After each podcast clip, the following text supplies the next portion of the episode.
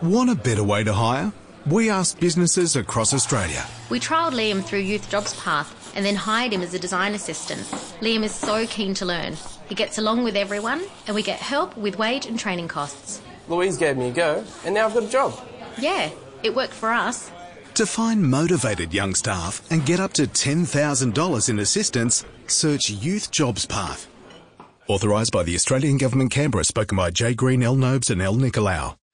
Hello, you're listening to the Devils and Details podcast from Business Insider Australia. I'm Paul Colgan, and David Scott is back with us this week. Great to be back after a lovely trip to Samoa. Um, and our guest this week is Matt Felsman, who's private wealth advisor at APP Securities. Now, Matt writes a great weekly note um, looking at the week ahead, and you can subscribe to that. Subscribe to that through uh, appsecurities.com.au. Matt, thanks for joining us on, on the show. Yeah, hey guys, thanks for uh, thanks for having me. So let's uh, let's uh, start off, and I'm just going to run quickly through everything that's happened on markets this week. Here we go.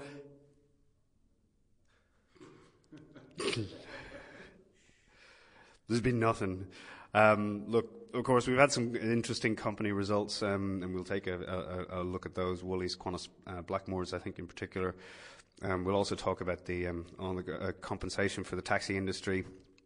Um, you know, there's plenty of people, I'm sure, whose jobs have been disrupted by various digital innovations and modern platforms and so on. Have been wondering where their handout uh, is when, um, you know, hundreds of millions of dollars are now going to uh, to um, compensate taxi plate owners um, from state governments. Um, but first, um, we're going to look at the incredible quiet that we're seeing on, on global markets. So, just to give you a bit of perspective on this, the S&P 500 um, has now had 33 consecutive sessions without moving more than 1% in either direction. Um, how quiet it is has just been absolutely the talk of markets everywhere. Um, another example, um, when you look at uh, US 10 year treasuries, so far in August, right, they're trading in the lowest range they've seen in 10 years. So people are actually, you know, poking a little bit of fun at this. Um, and uh, Jim Reid uh, from Deutsche Bank um, who's a strategist. He writes the, note early morning Reid, and he always starts it off with a sort of colourful anecdote about his real life before he gets, you know, hard into uh, a look across the asset classes. Um, but he, one of his notes um, started off saying, you know, this week that the sun is shining, markets are dull. If my knee surgeon was a more understanding person, I'd be sneaking off early today to squeeze in a round of golf before dark. Um, David, this is a really big change, isn't it? From certainly from last year, uh, because this was the time that uh, China uh, devalued its currency, wasn't it? Last August. Yes, I think uh, anyone in financial markets remembers that uh, event well. I certainly do. Just seeing this uh, this sudden uh, headline came up on uh, Thomson Reuters and just said, "Oh yeah, currencies, uh, you know, China's yuan has been you know set at this rate." I was just like, "Hang on, that looks." Um, looks strange, and I was like, "Yeah, this is the biggest, biggest one-day move ever," and um, that was crazy, and that sort of sparked off a, a bout of volatility and um, certainly surrounding the uh, Chinese economy and, uh, and capital flows that uh, or outflows from that that economy. Um, it really, you said that the talk of the town has been, uh, you know, how quiet it is. I think it's the frustration by so many people as well that there's this general malaise that's going on in the markets at the moment. No one really has any clue about what's happening. They're waiting for a whole lot of catalysts that are going to potentially move markets, which may not even move markets. And talking about Janet Yellen's going to be uh, speaking at uh, Jackson Hole this, uh, this evening. It's, uh, it's, Friday when we're recording this. Um, that might not go and actually uh, deliver any volatility as well. So what do we look on beyond that? Well, we've got the start of the new month, a whole lot of data is coming out. But realistically, there's a whole lot of questions, but not really answers as to when this is going to snap. Um, so um, there was um, Bank of America, uh, Merrill Lynch pointed out this week that the uh, short vol positions, so basically, this is, you know, options traders looking at you know, reductions in, price moves, banking on, volatility heading lower, um, are at an all-time record low, right? So, um, and from that research note where they pointed that out, right? So that the, they said that complacency um, combined with this short volatility exposure could set up the market for a highly volatile, and an important word here, correlated sell-off um, in the next shock. Um, so this is um, a little bit of a worry, uh, isn't it, Matt? Because when you get volatility this low for this long, um, what tends to follow um, can sometimes be quite dramatic. Yeah, so I, I think one of the the key um, the key uh, points to to remind, or we've been reminding clients in the last um, last few weeks, because you're right, it has been pretty slow, been treading water around the top here. So yeah, you have to uh, you have to act, you have to take a view, and um, obviously when things are very optimistic, it's usually the best time to sort of reassess um, what's going on, positive press positive newspapers, things when they feel complacent, it usually traditionally is a good time to sell. So, I mean, we've seen markets rally, I think, on the Australian market. I mean, we, we, we did have a few good months, sort of, um, you know, July to August. The ASX went from about 5,100 to, to 5,600, so that's not far off 10%. So markets have rallied, they're treading water, uh, time to reassess, volatility's low, complacency's low. But, I mean, I have been reading a few um, articles um, uh, you know, suggesting that, that people are actually shorting the um, the VIX index. And for listeners that maybe that aren't too familiar with um, you know the VIX or the, the CBOE volatility index, it's um, it's a good read of or a good reflection of the market mood. So it rises when investors are fearful and, and drops when um, investors' moods are optimistic. And at the moment, we're trading in a very, very low range below moving averages and, and you know, uh, multi-year lows. So I think 2007 was the last time it was this low. Yeah, and, and what is being suggested is, is happening is that traders are, and hedge funds and big um, sophisticated money is pushing these net short positions, um, uh, you know, buying a lot of short positions, pushing the um, the VIX down. So, you know, if we see a volatility spike, it may just be a, a short squeeze. I think, like David um, pointed out uh, this time last year, the VIX spiked from about 30, 13 to 40 in, in a few days. So, yeah, it could, could be interesting to see how it unfolds. Yeah, because um, David, maybe do you want to talk through um, what is actually happening when you get these periods of very, very low volatility, and why it can subsequently then lead to um, to larger moves? Well, a lot of people are waiting for a catalyst to go and waiting for news to go and drive the markets. At this point in time, though, there's a whole lot of questions, I said, but no really answers. Um, people are looking to the likes of the, the, US Federal Reserve, in particular at the moment, waiting for Janet Yellen to go and speak later on this evening to go and perhaps give an indication as to when interest rates are going to be increased.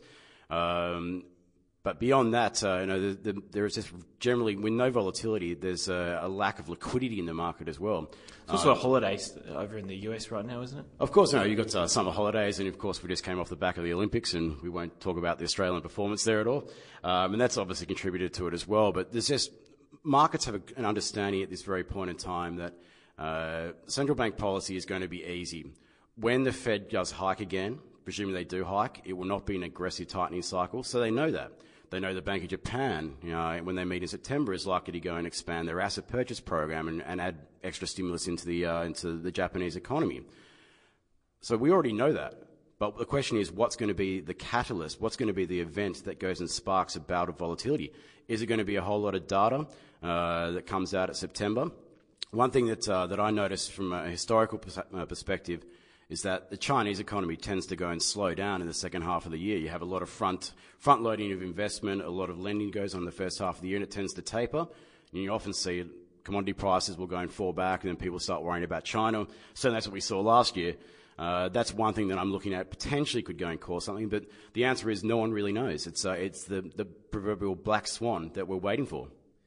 Um, and even um, oil, the one, um, uh, I suppose, commodity that's been moving around um, a lot this month has been oil.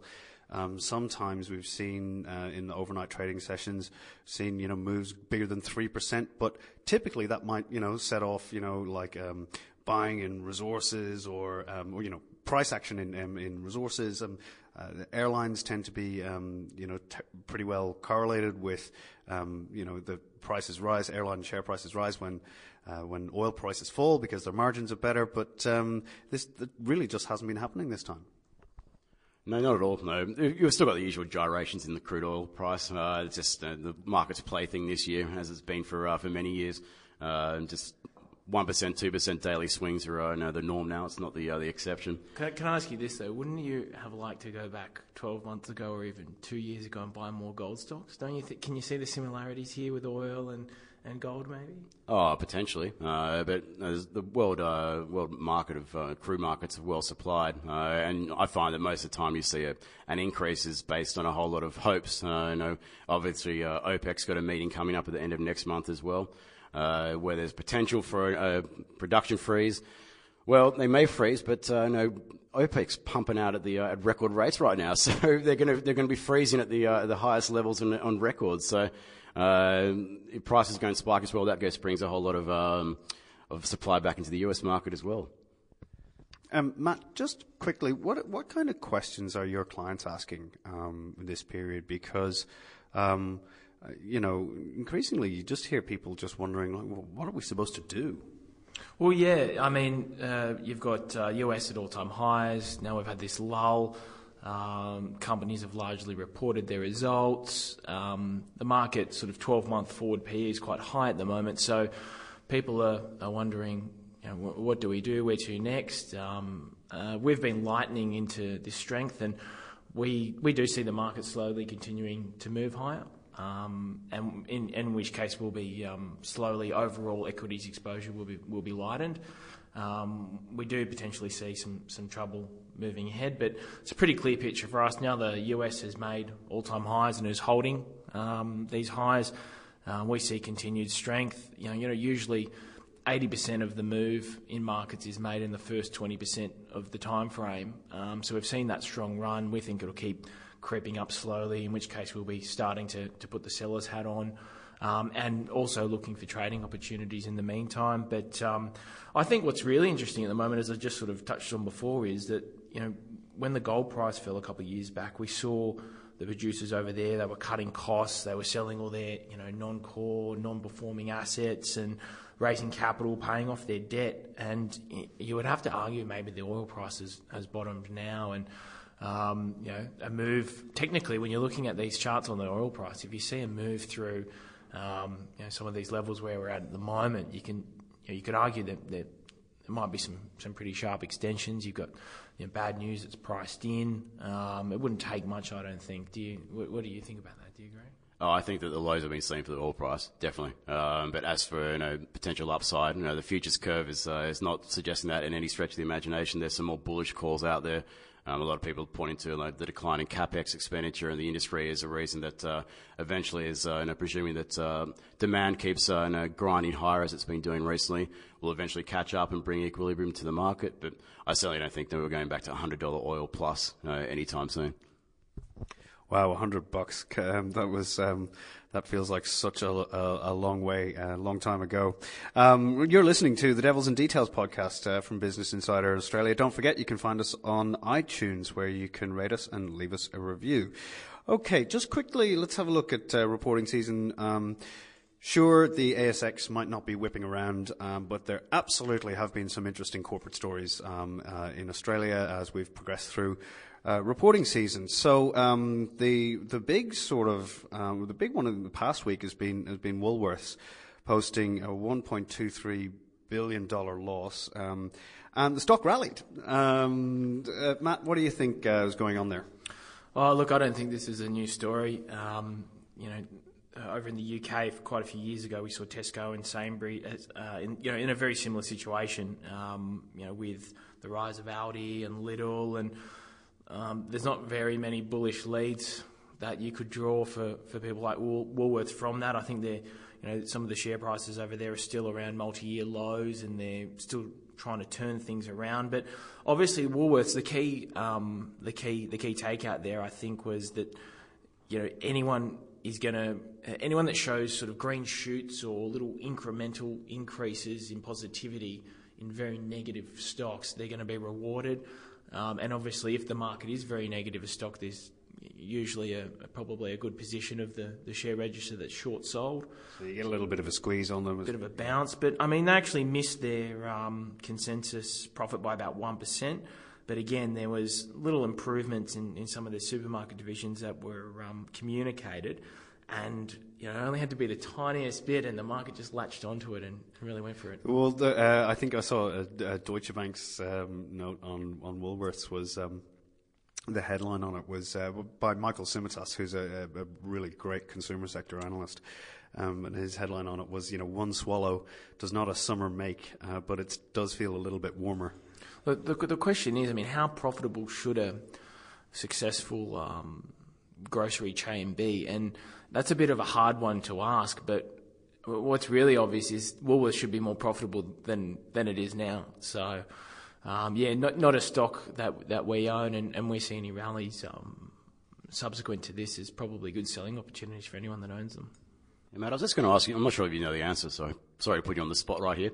Um, but how much of uh, how much you put the move down in Woolworths to short covering uh, after the result? As you said, that a lot of the bad news has been pricing. It's not a new story. How much you reckon was actually involved with uh, you know, speculators having to be forced to go and cover their positions? I don't think it was a lot. And you know, sometimes when these things uh, are communicated out in the media, media and the headlines and you know, live results and press conferences and, you know, journalists and people and, and everyone latches onto these little sort of headlines and phrases and it's probably a little bit more obvious in retailers like your JB Hi-Fi or your, your Myer that have gone, you know, the share price of Myer has gone from $1.20 to almost $1.50 in a very short period of time with about, I think, 16% of the register was short. Um, so any little bits of good news there will send that higher and, and we're talking, you know, not 4% like we saw in Woolworths, we're talking you know, 20, 30% type jump. So that's probably a little bit more of a retail indication of short covering. But I think, yeah, look, there is a lot of money on the sidelines at the moment that's looking for a home or for value. Um, Woolworths is a you know, top. You know, I think it's still in the top 20. It's a, you know, it's a blue chip stock. People know it, pays dividends. Um, you know, you'd probably be, be a, a, fair chunk of the market now anticipating the worst is over and this presents a good place to put some funds. But um, yeah, I have to say I, I, disagree, and I think there's probably, you know, this is a, this is great um, that the there's little green shoots and and, and positive uh, positivity coming out in the story, but you know, you have to argue there's probably still some tough times ahead. So um, the, I suppose they're now looking at, um, at a turnaround strategy, and we've had a really great example this week of a company that's done that uh, really successful, and that is Qantas. Um, so uh, $1.5 billion underlying, underlying profit. Um, extraordinary turnaround from, uh, I think, $2.5 billion loss that they posted in their kitchen sink. Um, you know, sack 4,000 um, people, uh, restructure the airline, all of that stuff a few years ago. Now, you, you look at that and you, you look at where the company is. I think $2 billion in cash on hand, you know, um, uh, the the fleet is getting younger. Um, you know, people like the brand. Um, they're doing a whole bunch of things with data, um, trying to offer new um, new uh, services to to their loyal customers. Uh, and when you think about where this was a couple of years ago, with a lot of people calling for Alan Joyce's head, um, and you look at where he is now, and I mean, I would, you know, my assessment of this is is that the the, the guy is probably one of the toughest CEOs uh, in in the country, um, if not the toughest, um, and he's um, actually pulled off a pretty extraordinary job. Yeah, and geez, they're confident.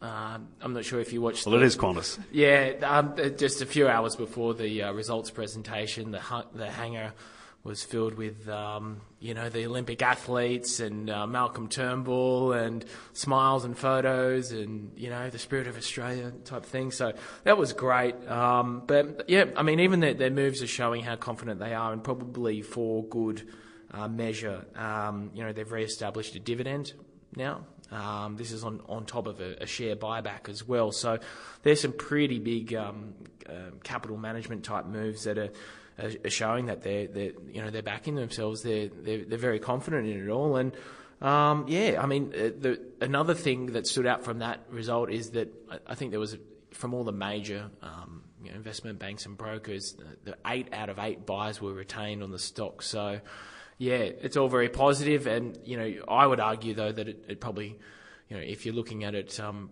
from more of a, a, a, trade point of view, which you would with a, a stock like that, um, with its exposure to, to different areas. Um, you know that the the majority of the moves been seen. We bought it, I think, back at about a dollar ninety, and um, and and sold it um, uh, way too early. But you know the, the big the big push higher has has sort of been and gone. I think you know maybe it's a, a longer term type play now. The um, the big moves have happened though with the um, the turnaround story actually being announced and it and it actually being delivered on. So um, yeah, very confident uh, management though, and I, I, like that. And I thought that was quite cool. And the the other thing, of course, is um, this.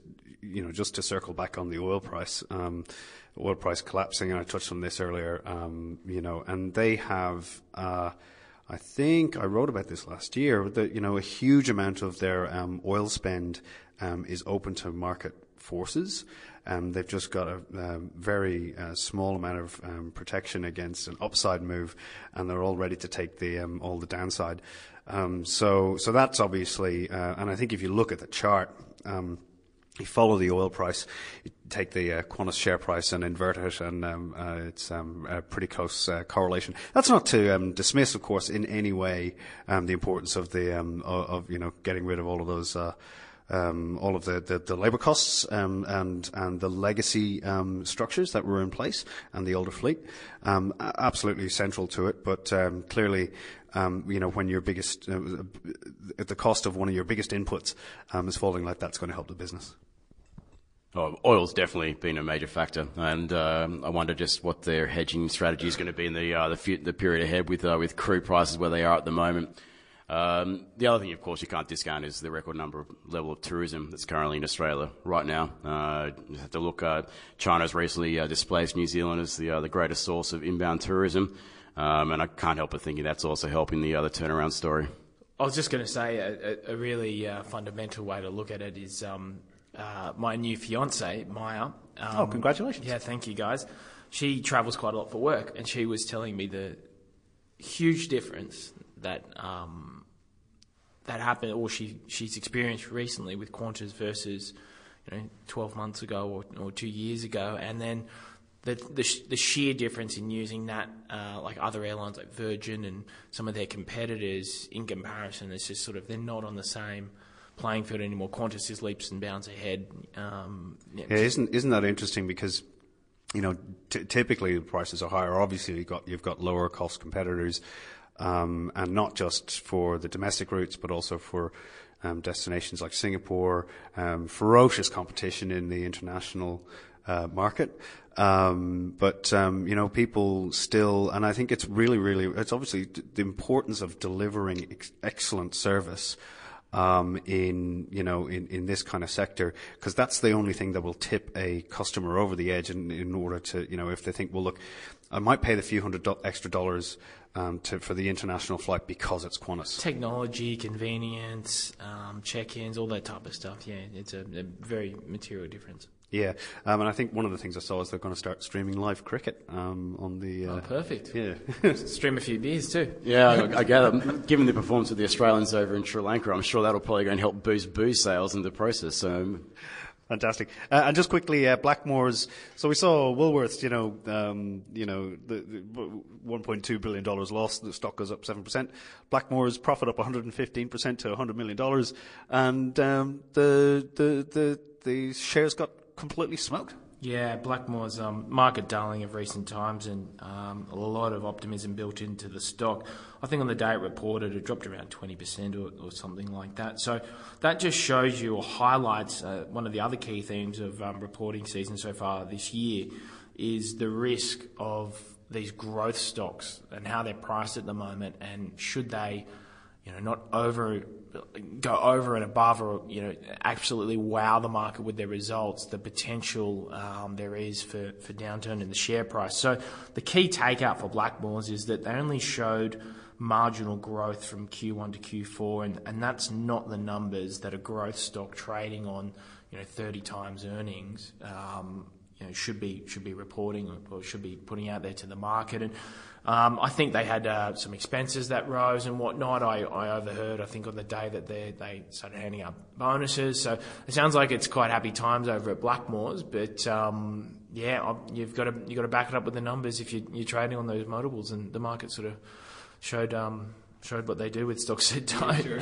um, and uh, and look, I suppose one of the other parts of that is Blackmores. You know, the reason it went nuts was, you know, this whole entry into China, and um, it's, you know, starting to sell. Um, I think it was the deal it did to start selling formula, and um, so there was this whole um, uh, you know, euphoria, hysteria, even around um, uh, infant formula being sold into China. But I think uh, Blackmores is now maybe finding, um, or you know, and they're being straight about it with the market. But you know, China's the Chinese market is a, maybe a little bit of a tougher nut to crack than um, uh, than they thought.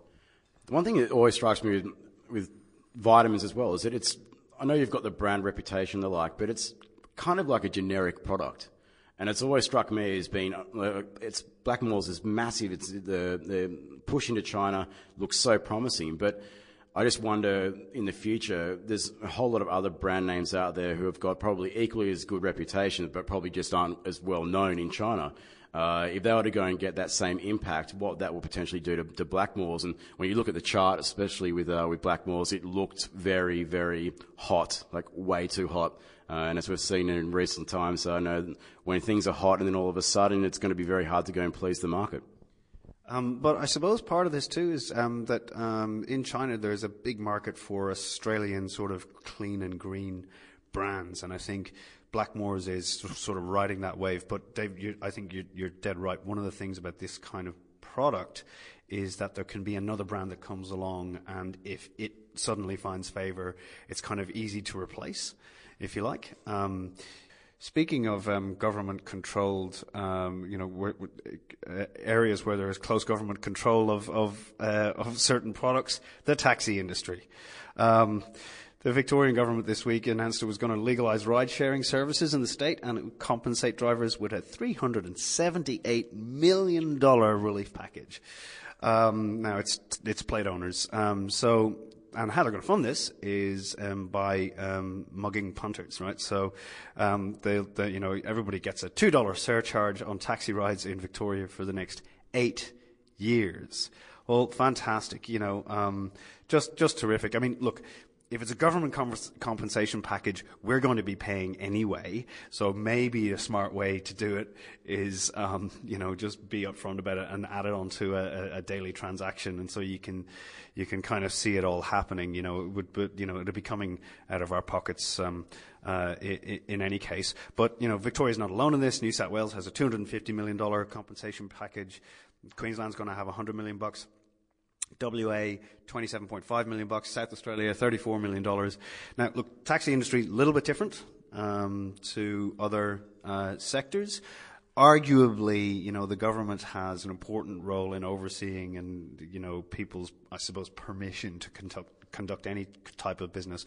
But the government did um, control the taxi plate market um, very carefully. Now, the value of those taxi plates just got destroyed um, uh, over the last few years with the arrival of, um, of, of, of, Uber and so on. But I think the thing here is, um, tell me what you think of this, Matt, but a lot of people um, whose jobs have been upended uh, in the last few years, I mean, you look at, um, let's just take booksellers for example, uh, people in boutique boutique retail, and this is you know something I was writing about this week. But booksellers, boutique retail, um, people in the airline industry, um, stockbrokers. Stockbrokers, yeah, that's right. Um, well, and look, you know, to bring it even closer to home, journalists, um, and you know, and and a lot of people have been through a lot of pain, um, uh, and sort of, um, and had to, you know, there's certainly no government handouts. Uh, for people who've been through this. So, um, what's your take on this? What, do you think that, given what the way the government control the taxi plate license, um, you know, do you think this is fair? Well, yeah, this is like you just pointed out, disruption, um, industries that change and move around. I mean, I think they've had a very good for for a very long period of time taxis and trust me, every every day it seems like I um, I hear the hear the story from the um, you know every time you're going to a meeting or jumping into a cab or you know Uber this and uh, you know that type of thing. But um, I don't know. Does it? I, I, a great example. Yesterday I was getting a cab and I was talking to the, the cab driver about Uber, um, about all these different things that are going on within his industry, and he said, "I'm still making the same money that I did, you know, five five years ago, two years ago. He says it all evens out in the wash.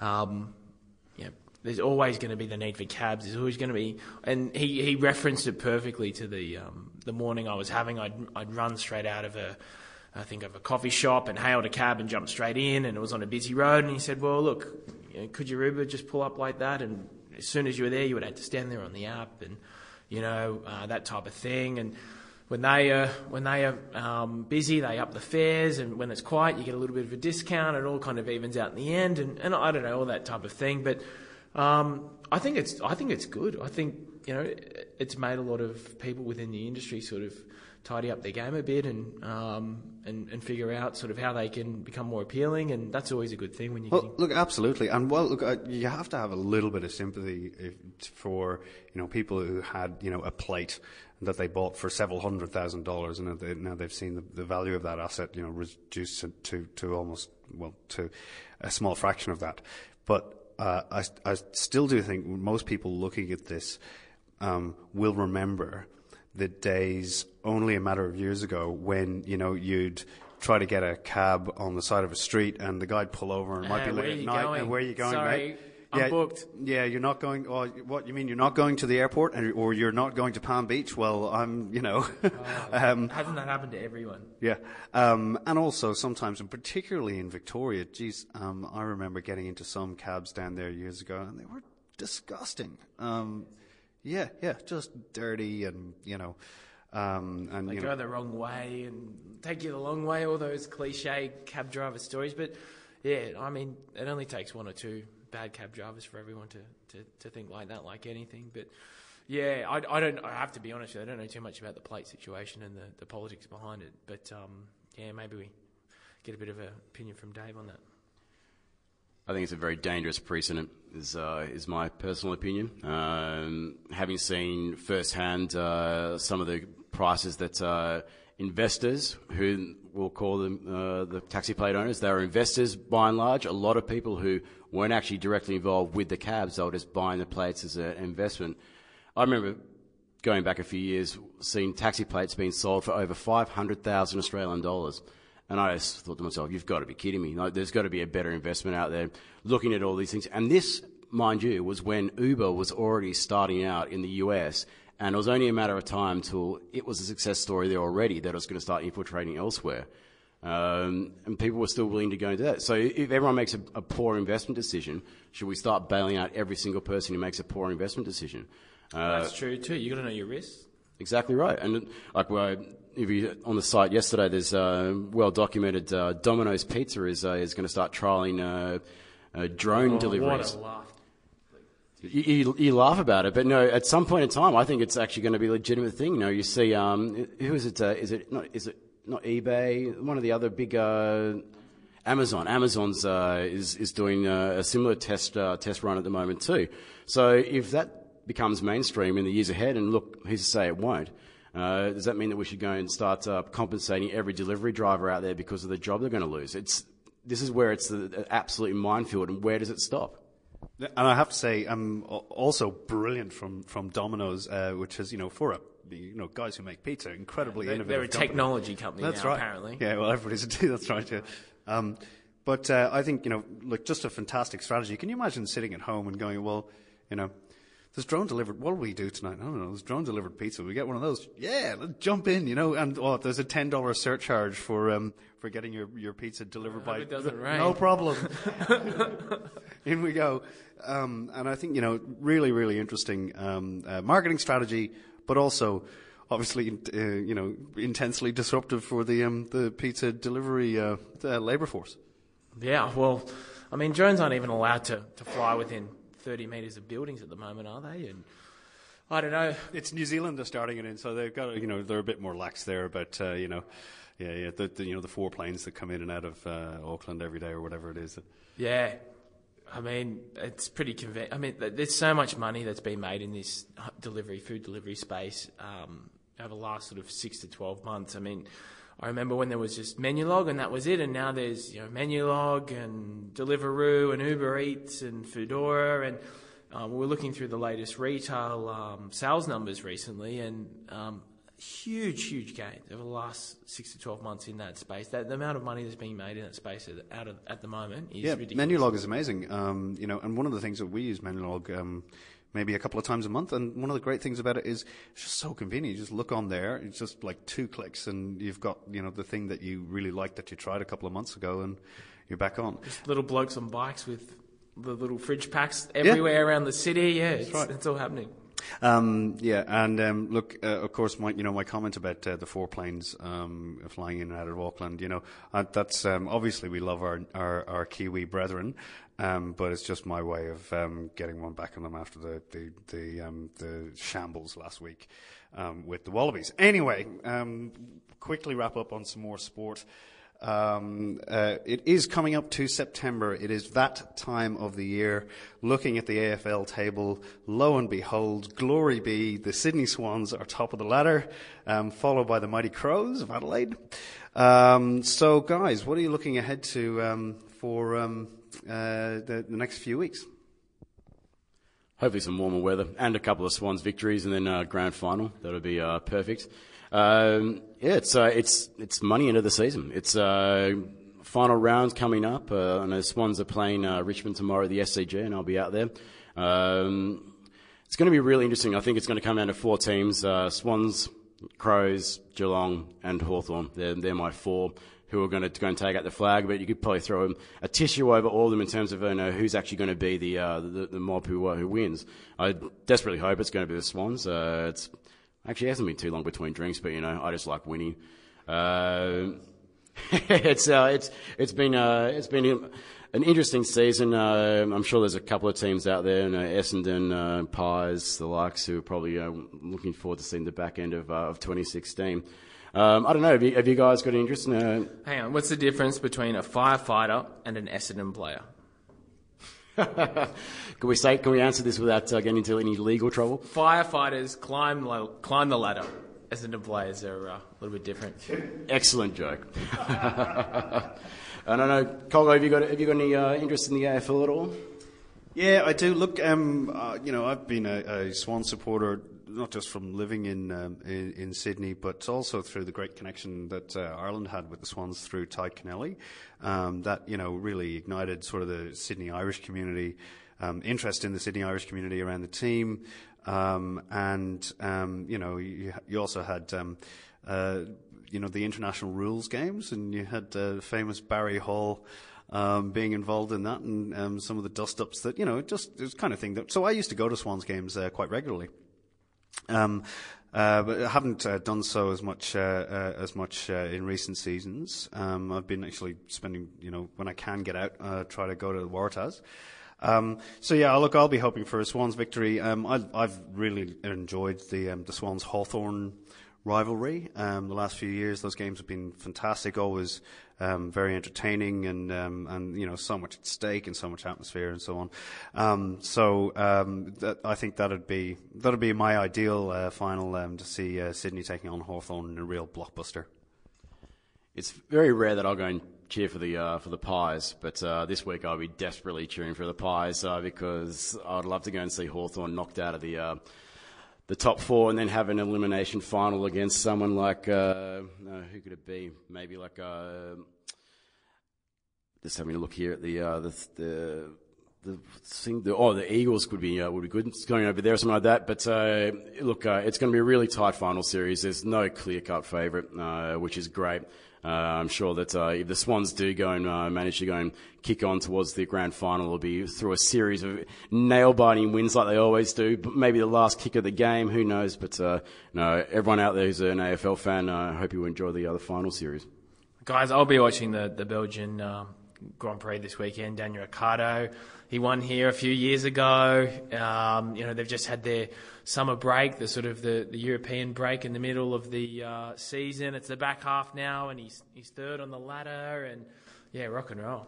Yeah, you know, Spa was uh, never traditionally a strong uh, circuit for the Red Bulls, but uh, now they've done all right uh, against the the Ferrari, or the, not the Ferraris, the uh, Mercedes, should I say?